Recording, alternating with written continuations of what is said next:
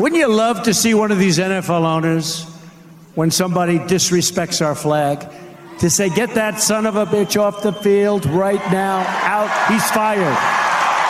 He's fired! How to make sense of this moment. You have to stand proudly for the national anthem. Well, you shouldn't be playing, you shouldn't be there. Maybe you shouldn't be in the country. Sports give people a way to set aside their differences and unite around a shared passion. But they've also become a battleground in a broader political and social struggle. How can both be true? The idea of sports as escapism is a lie, and you'd be lying to yourself to think that it could be that. It, it can't be. It never has been.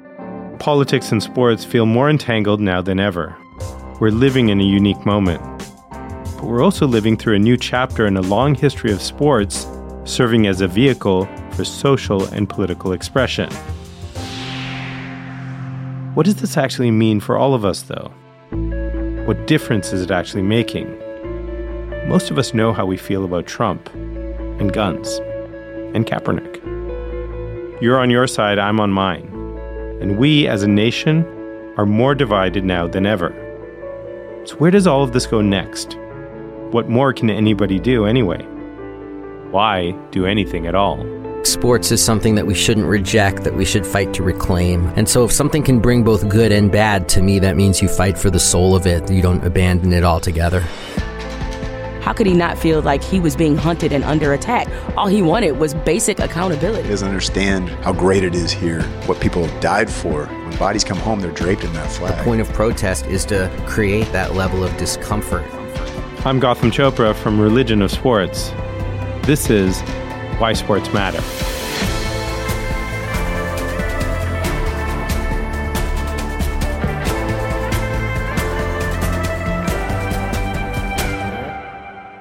In this episode, we explore tribalism and the search for the soul of sports through the prism of the current political moment.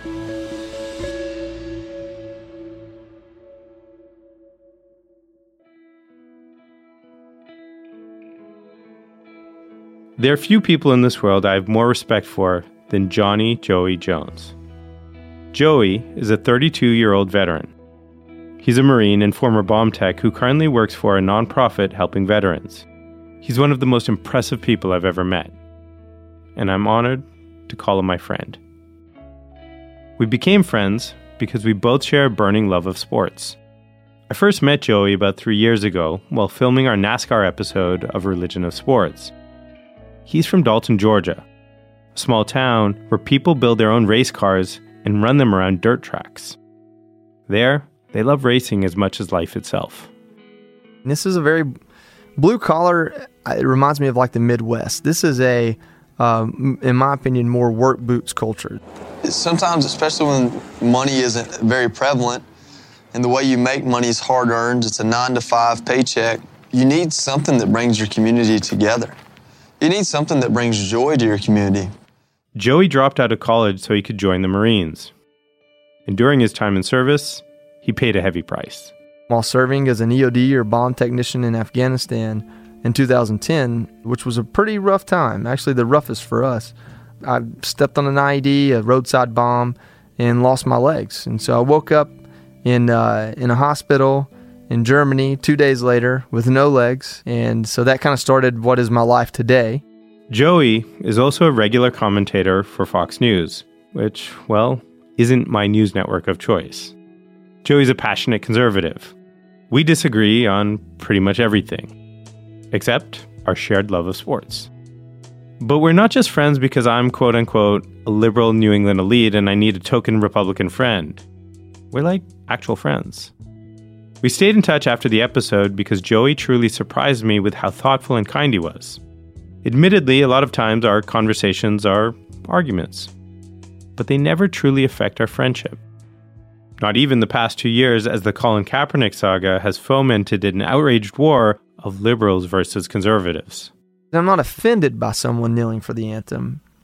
I just want, I don't think they're thinking it through as far as I have. I want them to see that the irony and the full circle of it is because that flag is there and that anthem is there, they have the opportunity to make the world a better place. So for me, that flag and anthem will always symbolize the best of what we can be, not what we've done or where we are. You're so infuriatingly rational, Joey. Like you, you, you defy all the stereotypes that I once applied to you before I, I knew you.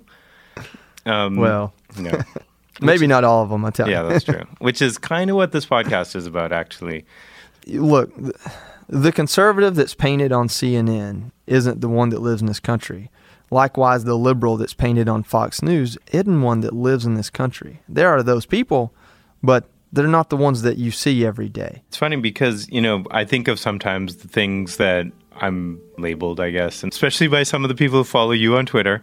Um, I mean, I grew up in the Northeast. I grew up a, around a lot of, I guess, wealth and, and privilege. I went to a private school. Living in Hollywood, I mean, that's where I'm doing this podcast, like literally, you know, on, on a couple blocks from Hollywood Boulevard.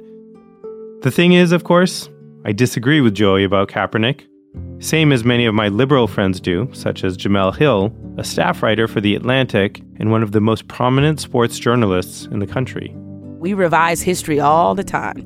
We forget that Martin Luther King was considered to be one of the most, if not the most hated man in America, Martin Luther King Jr. So, right now, we are constantly being given opportunities to be on the right side of history. And often, what happens, we're not on that side until we know the result. Yeah, in hindsight, everybody loved Muhammad Ali, didn't love him when he was protesting the Vietnam War. That's what it is.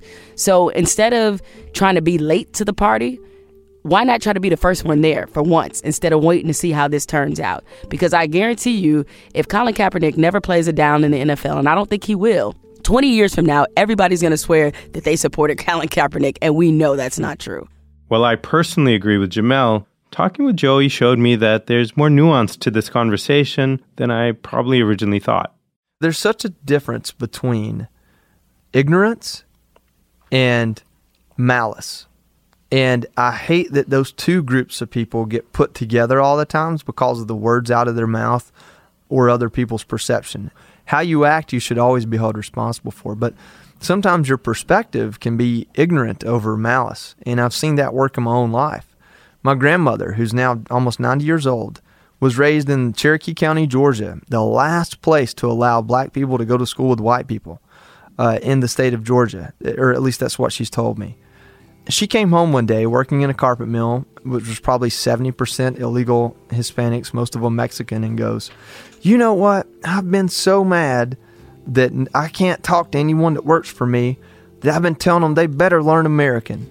But you know what? They work so hard and they're just so good to me that they don't need to learn American. I, I guess I should try to learn Mexican. And there's so much ignorance in that statement, but there's also so much goodness in it, too. To me, that's the hope side of this issue. I just don't feel like it gets enough attention. And, you know, we apply in other places in our life to focus on the good. You look forward, not backwards. You look for the victory, not the defeat. You learn from the defeat, but you look for the victory. And it's like, we just, we don't apply that to political things because ultimately it's not lucrative for the politicians and pundits that control the conversation. To echo Joey, especially when watching or reading the news, it's hard for me not to feel defeated these days. But if you look for it, there are victories to be found too, just not quite where you'd expect. Around the country, sports have united family, friends, and strangers alike, like me and Joey, may otherwise disagree on everything. That is until two years ago, when Colin Kaepernick's protests made politics a central issue that crossed the line into sports. Should sports and the platform athletes have be used for political and cultural expression? Or should they just be pure escapism, a respite from all the real world political stress? For Joey, when it comes to Colin Kaepernick's protests and the way it stirred up this heated conversation within sports, the answer is clear. I don't have a passionate rebuttal. I have a very reasoned rebuttal, for me anyway. No one told me not to wear an NRA shirt to work. Even though it's something I'm incredibly passionate about, I don't do that because I want everyone that walks in that door to feel welcomed. And we may end up having that conversation in ways that you could never dream. So for me to, to push them away, to draw a line at that door with my t shirt or my action before I even get a chance to talk to them, that was my problem with what Colin was doing, which was it's the same thing as as political news, right? If you just talk to the people that agree with you, then good for you. You sound great, but you're not winning anyone over. And so with the anthem protest, the way it was conducted, I don't think it was overly strategized. So I don't necessarily, in the beginning, fault him for it. But once it turns into you're daring people to cross over this line, like basically, in, when I talked earlier about the difference between ignorance and malice, I say that because I grew up in it. I grew up submerged in both and saw those people grow and change as they got older and as a culture and a society and a city change. I mean, my hometown 78% Hispanic. And rather than people complaining because half the uh, half the signs are subtitled in Spanish, people learn Spanish. And it's really funny. You get a lot of it in Texas where their political views kind of align with a lot of what Trump is saying, but their daily lives actually are very different their daily lives are like, you know, but the, the Mexican people I know, I love, and they're still trying to figure it out, right? They're still dissecting and understanding what, what it all means because it, it's hard, for, it's big topics. So the point being back to like racism and things is, you know, I, I want Colin to say what he's saying. And I want him to say it to people that don't already get it.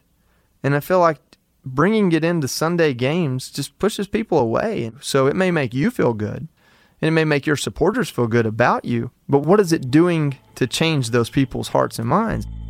This is one of the burning questions in sports right now. Can sports just be sports, or should they also function as a battleground for these bigger ideas?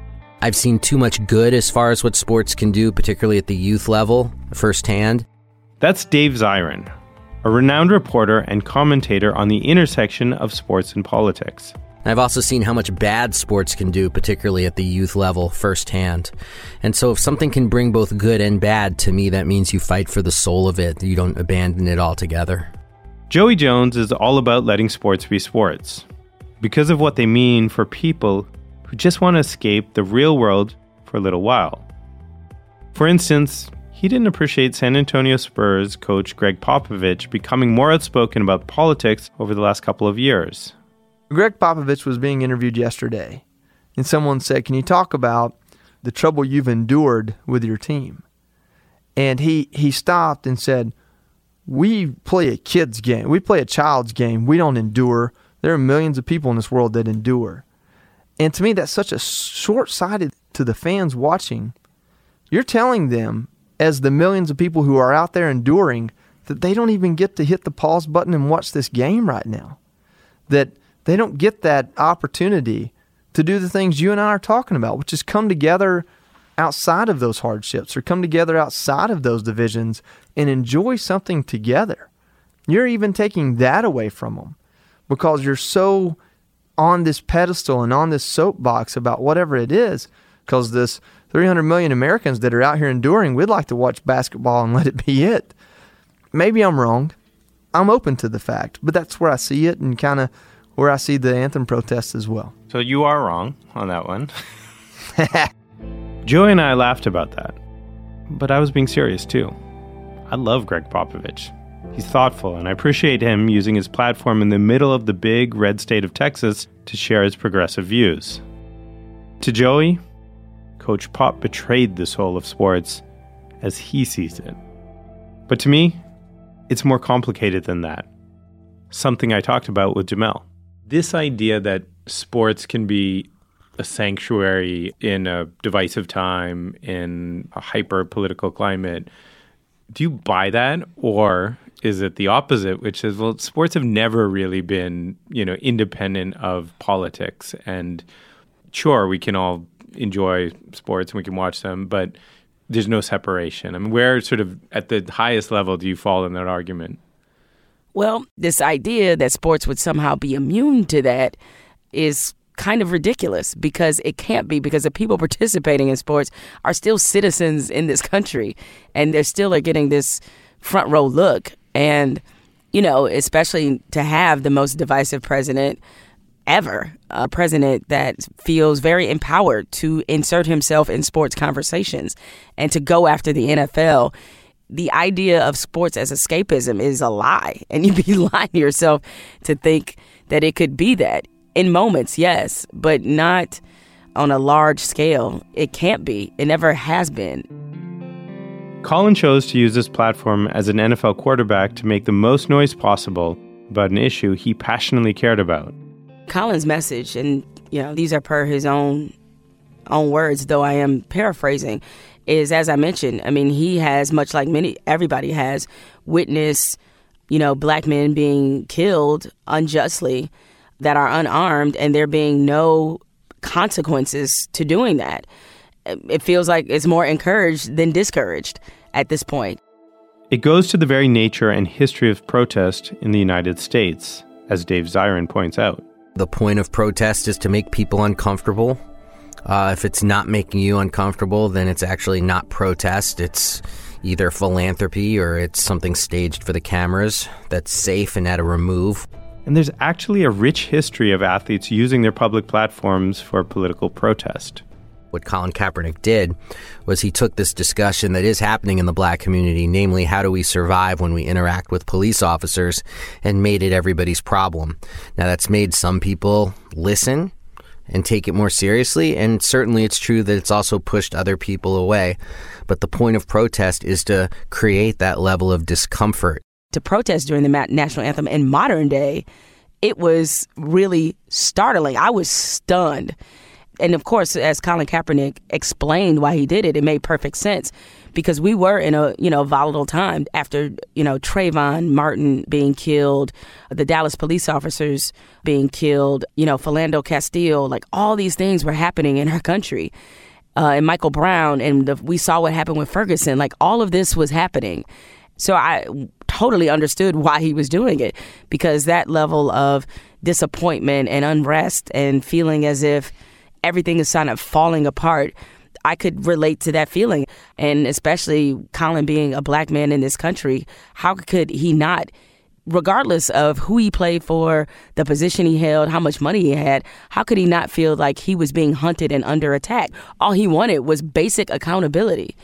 And even wider than that, looking at our criminal justice system as a whole, which is totally broken.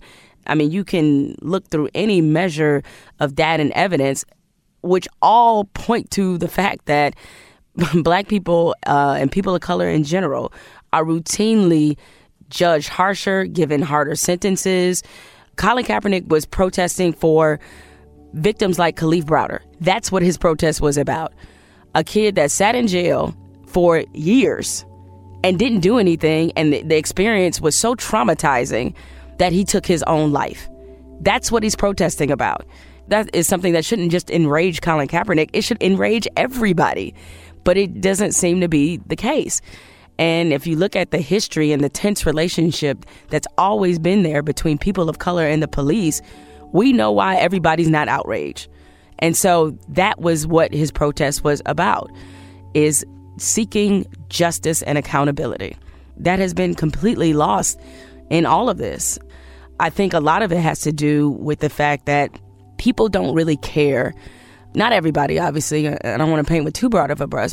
I'll be honest, the majority of people do not care what Colin Kaepernick is protesting about. They are completely comfortable with a system that does that.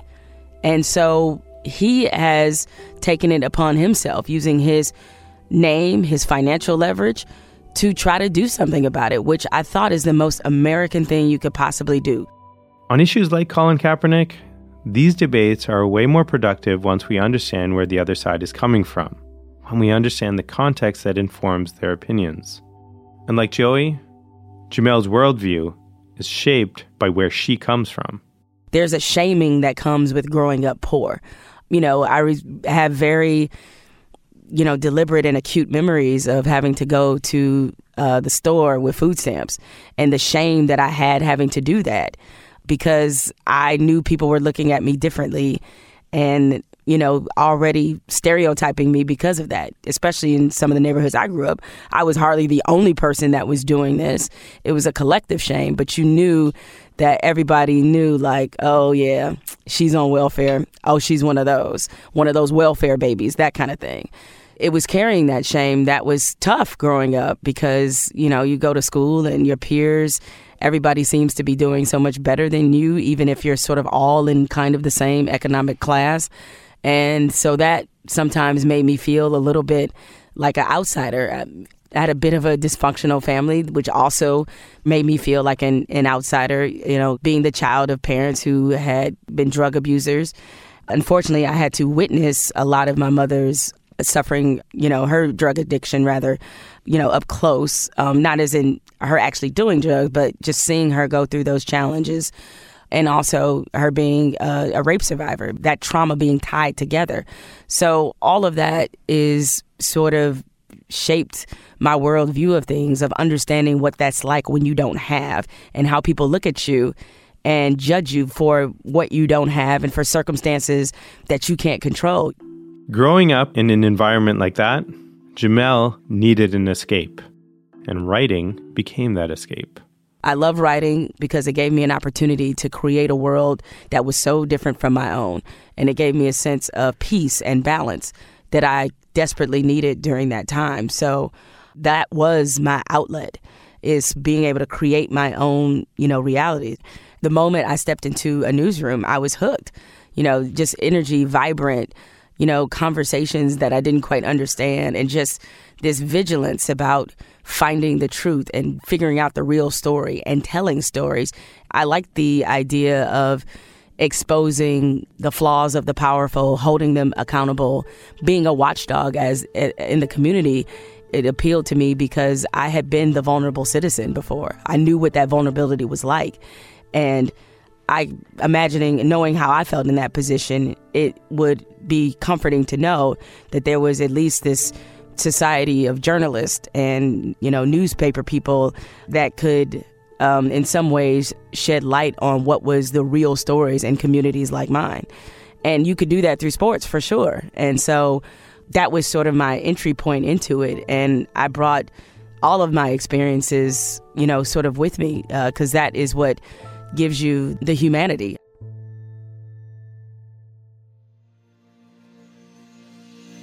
All right, we're talking about Robinhood. It's an investing app. I'm talking to Adam, who's tried to log in and sign up for this. Yeah, it was really easy. Just put in all my information. I have zero investment experience, so I'm really looking forward to getting into it. After this podcast takes off, you'll have a lot of investment opportunities. All right, so Robinhood so. is an investing app that lets you buy and sell stocks, ETFs, options, and cryptos, all commission free. They strive to make financial services work for everyone, not just wealthy even for Adam. Yeah. Wealthy in spirit. Good one. Non intimidating way for stock market newcomers to invest for the first time with true confidence. Simple and intuitive, clear design with data presented in an easy to digest way. I'm Jewish. I don't do anything with true confidence, but this is getting me there. Let's talk about the values of the Robinhood app. These are very important. So, look, other brokerage fees charge up to 10 bucks for every trade, but Robinhood doesn't charge commission fees. So, Every trade, all the money you make, you keep all of your profits. That's a big deal. It's easy to understand charts and market data. Place a trade in just four taps on your smartphone. Adam, I'm going to test you later on that. no, it's it helps you save the embarrassment of asking dumb questions to your friends and people who know how to do this. So it's been helpful. Hey, by the way, I want to be serious. Like, you know, investing with your values is important more and more. So I would highly encourage that. I'm digging it. And then, of course, look, we already talked about intuitive, you learn by doing with this app. You learn how to invest as you build your portfolio. You discover new stocks and track favorite companies with personalized news feed. And there's custom notifications for price movements so you never miss the right moment to invest. Robinhood is giving listeners a free stock like Apple, Ford, or Sprint to help build your portfolio. That's a big deal. Adam, you could be a Apple stockholder. You've already contributed, I bet. Oh yeah, I just bought a new computer, so playing both sides. Um, sign up at matter.robinhood.com. That's matter.robinhood.com. I think I was just more hurt than anything by seeing him sit. That's Nate Boyer, a character in all of this who is frequently either overlooked or misunderstood. He's a Green Beret who served multiple tours in Iraq and Afghanistan before a brief stint in the NFL, and he was a major reason behind Colin Kaepernick's decision to kneel. It started with a letter. I decided what I was going to do is I'd write an open letter to Colin, and I did it with the Army Times because it's it's a non-political paper, and so I yeah I wrote this letter that just sort of explained my feelings on things. Like Joey, Nate prefers that sports remain an escape from the real world, not a place to fight over the real world's problems. Sports over the last year has, like everything else, sort of become a very divisive issue, mainly around this issue. So, how does that make you feel watching what's happened? It's tough because it was escape for me when I was deployed. I would watch football, you know, between missions and stuff to sort of decompress and you know think about other stuff. And and the great thing about sports, besides the locker room, is typically, I mean, you go to a game as a player and you look up in the stands and like nobody cares about anything political. Everybody's just wearing the jersey of their team and they don't they don't give a damn about anybody's opinions on stuff other than that in that moment. But Nate didn't want to invalidate Kaepernick's experience either. He wanted to be helpful. I was very clear in that I, I, I'm not going to ever be able to relate to what you've been through or what you've experienced. I just want to listen. I want to try to find out where you're coming from and I want things to improve. I want our country to be better, period, no matter what it takes. The letter went viral in a way that Nate didn't expect. And Colin Kaepernick's publicist called me and said that he read the letter and he was moved by it and he wanted to meet with me the next day. So I headed down to San Diego the next morning to meet Colin in the lobby of the team hotel before the game. We asked each other a bunch of questions. We listened to one another. You know, by the end of it, I'd showed other messages from people I served with that had read the letter. A lot of them were like, you know what?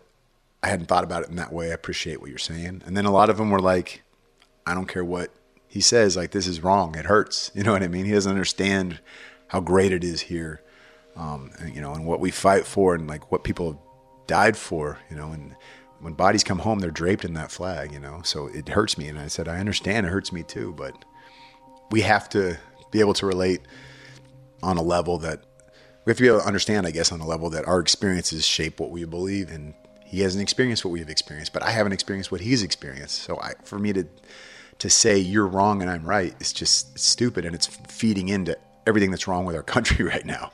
You know, this lack of understanding or even trying to understand the other side of things. And then a lot of people suddenly were like critical, like that was your idea. You were, quote, supporting his stance.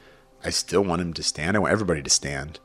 But I want them to stand because they feel the same way that I do about this country, right? And if they don't, maybe they shouldn't. You know what I mean? I don't know. That's a tough one. I'm going to get freaking attacked for saying that. But if you don't believe in something, you shouldn't stand for it, no matter what it is. I don't like it. It hurts me every time I see it. And I think it can be seen as disrespectful by people. And I totally not only understand that, but I think I'm more concerned with people that do things out of obligation. If they don't really feel a certain way and they are the people that are, you know, focused on booing him during the anthem. Like that is more disrespectful. You know what I mean? To me, anyway. By the end of their conversation, both men had a deeper understanding of each other. He asked me at the end, he said, All right, what do you think I can do? Like, I'm not going to stand because I don't believe in, in, in the direction we're heading right now. But is there another way that you think I can demonstrate doesn't hurt people like that, you know, so that I can uh, show that I'm not disrespecting the military. That's not what it's about. You know, I wanted him to stand. He wanted to sit, and I, I just suggested kneeling as a compromise. I said, look, I mean, people take a knee to pray. They take a knee to propose to their wives. People in the military take a knee in front of a fallen brother's grave to pay respects. There's still going to be a lot of people that aren't going to agree with it, but I think it's showing that you're at least willing to listen. It's a step forward. And I think sitting on the bench isolated like that with your head down kind of just looks like you don't care or that it's about you or something like that. And I'm pretty sure that's not what it's about. You can say something is about something all day long, but you don't get to choose how people perceive gestures or actions. And so that night, you know, he, he actually asked if I would take a knee with him. And I, I said, I, I can't do that. I was in the military and I mean, what we do, we stand with our hand on our heart at attention and face the flag. Like that's what we do. But I said, if, you, if you're willing to take that step, I'll stand next to you, you know. And so I did it that night at the game. A powerful moment, one that sadly seems lost in all the noise that followed. Actually, I thought it was kind of a beautiful moment that continues to be underplayed. Uh, one, because patriotism has sadly become become the focus as opposed to what he was originally protesting about. And the fact that there was an army vet that thought that kneeling was more respectful because it's what they do to fallen soldiers. The fact that people don't get that is kind of disappointing because th- that was to me a great example of something uh, you know, a protest, uh, a response, bringing people together, that it came together and compromised because Nate Boyer then, in turn, had a, a much firmer understanding after talking to Colin about why he was doing it to begin with. And Colin understood why the flag and the anthem meant so much to Nate, given what he had sacrificed in order for Colin to even have the opportunity to voice his unrest it was the moment and it was the opportunity for everybody to kind of say, all right, I may not completely agree, but you know what? That's something that I think we all can understand and get in on.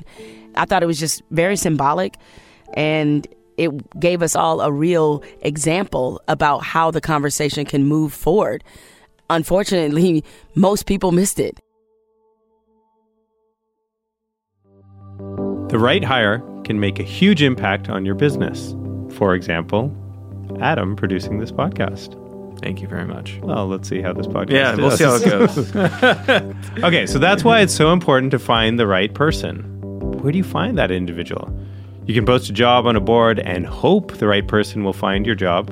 Or, think about it, how often do you hang out on job boards? I don't know. I haven't hung out on a job board for a long time.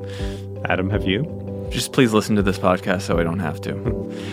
Don't leave finding someone great to chance when you can post your job to a place where people go every day to make connections, grow in their career, and discover job opportunities.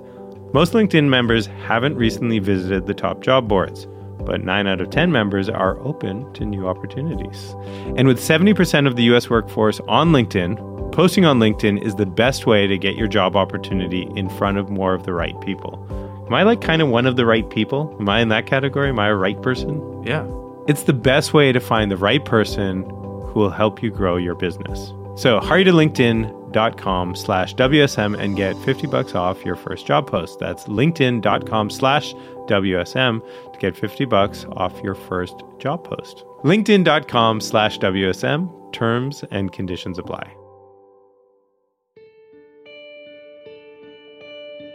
Earlier, Joey Jones said there was a stark difference between ignorance and malice because of the way people's context informs their opinions, and how those opinions shouldn't be considered sinister or threatening just for being ignorant. I asked Dave Zirin to respond to Joey's characterization. I think if we're going to prescribe to that theory, which is, like I said, perfectly reasonable, then we have to start asking the question how is ignorance broken down? Because I don't think that ignorance is a permanent state of being. It can't be. And so what Colin Kaepernick is doing, not just Colin Kaepernick, because we're, we're using him almost as shorthand for so many players, and not just professional players, but high school athletes, cheerleaders, band members, people across the spectrum who are doing this kind of work. I mean, what they're doing is they're trying to be educators as well and say that we have this problem, this exists, and we need to talk about it collectively. And change isn't really going to happen if, if white people refuse to notice. And also, we got to realize, too, that the people who are celebrating the locking up the kids in cages and all, all the rest of it, they're not content with, with oh there are people who are ignorant and then there's us who has who have this malice. Like they're tr- they're going after the hearts and minds of those folks as well. So it's we're talking about a battle of ideas that's taking place and it would be a, a terrible mistake historically. I mean, look, looking back, if we're going to learn it all from history, to just leave the the playing field, if you will, and say, hey, you know, the people who want to speak to the worst angels of people's nature about these issues, it's their world, and we're just living in it. No, there's a battle for hearts and minds, and you have to engage in that battle, and that's what Colin Kaepernick and these other athlete activists are doing. Critics of Kaepernick, like Joey Jones, don't have a problem with him protesting just the way he's going about it. Wearing pig socks and police uniforms and a Castro t shirt and saying some of the things he said and then kneeling for the anthem after that.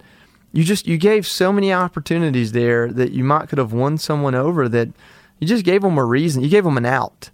You gave them a way to say, to call you a name or to say you're disrespecting instead of discussing a tough issue that deserves to be discussed. To Joey, that comes off as antagonistic and unwilling to engage in good faith.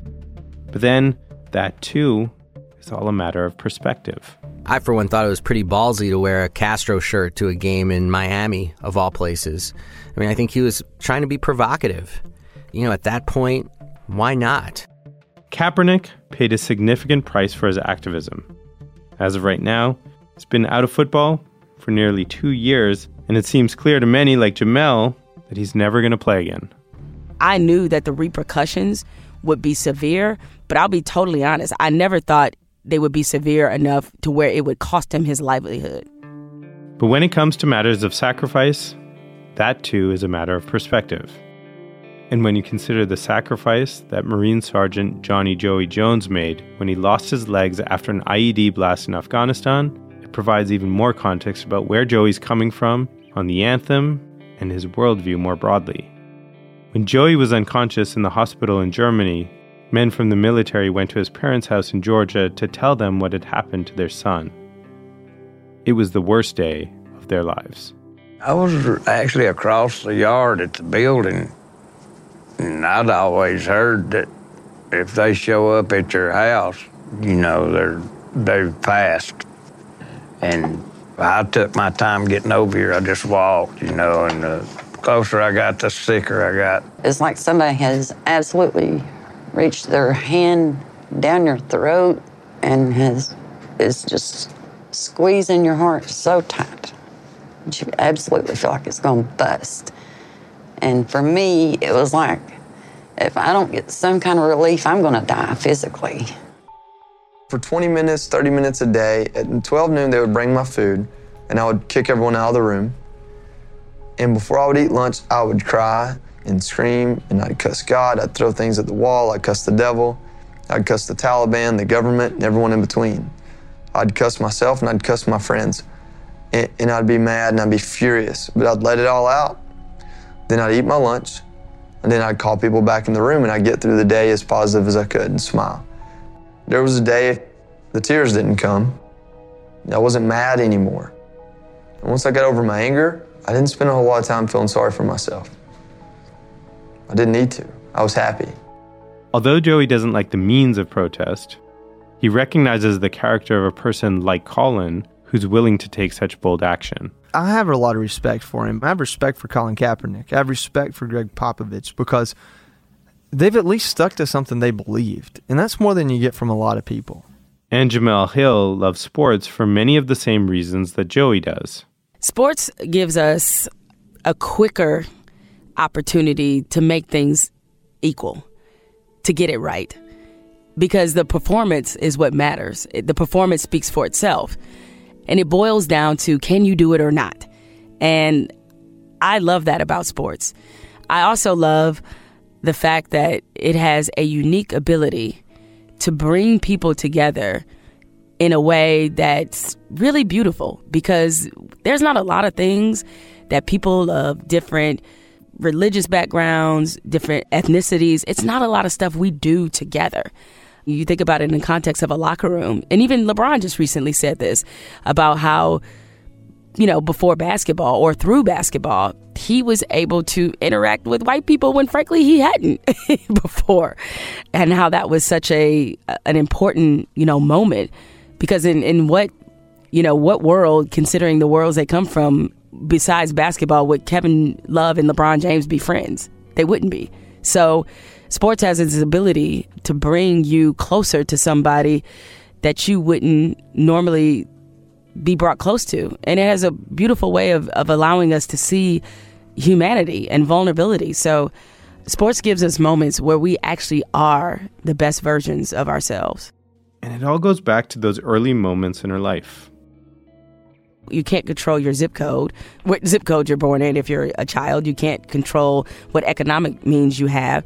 So there is this sense of, of helplessness. And so for me, sports were very much an escape. So it's kind of sort of ironic that I talked about how sports couldn't be escapism, but for me it was. Speaking of irony, something very ironic occurred to me as I was talking with Joey. It's interesting, right? Because the the point of this podcast is in some ways like commonality around sports or the commonality we find in sports. But it's quite obvious also that, you know, sports like everything else is highly politicized and Yeah. even more so it's like there's part of sports that are very very tribal. Sports sometimes pulls us apart, I guess, as well. It does. It does. I mean, you know, you think about like my big sport is college football and NASCAR, and it's like the divisions in college football. You know, you almost hate someone that's a Big Ten person. It's like what, you know, you just kind of hate that Harbaugh. Like that's just the the bane of my existence as a SEC guy. And it's like so there are some divisions there, but there's also a respect. Man, you know what Harbaugh's done. You know what Michigan's done. You know what that M stands for. You respect that. And I think that that's what we we miss so much with some of these other things that can be divisive as well. It's like, you know, the the Republican Democrat or the pro this anti that.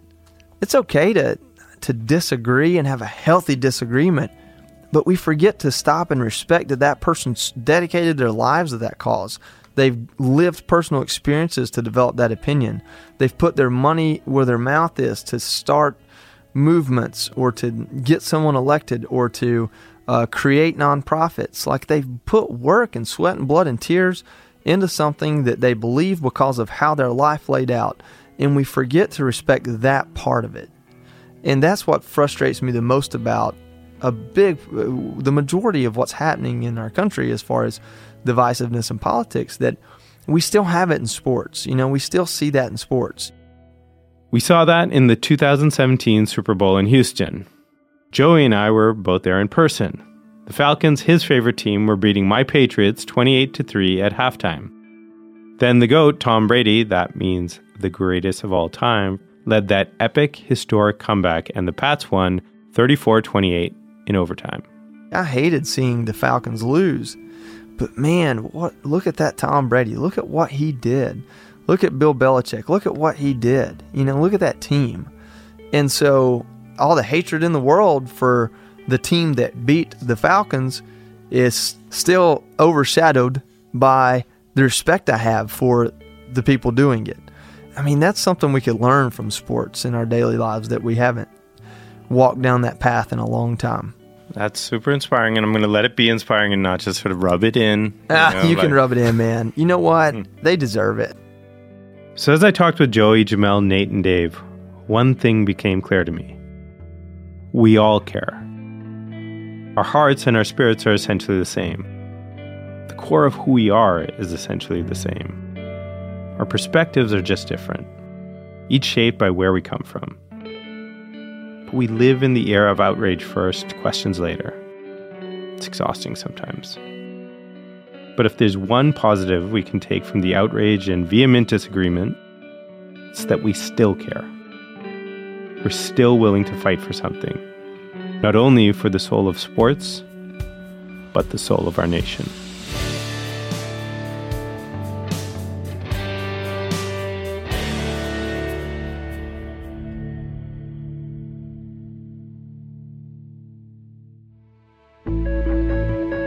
Why Sports Matter is a Religion of Sports and Cadence 13 production. Adam Schlossman is our producer, Brandon Sneed, our writer. Music is from Michael Kramer, Chris Basil, and Rich Berner, our editors, and Kevin Richter, our engineer.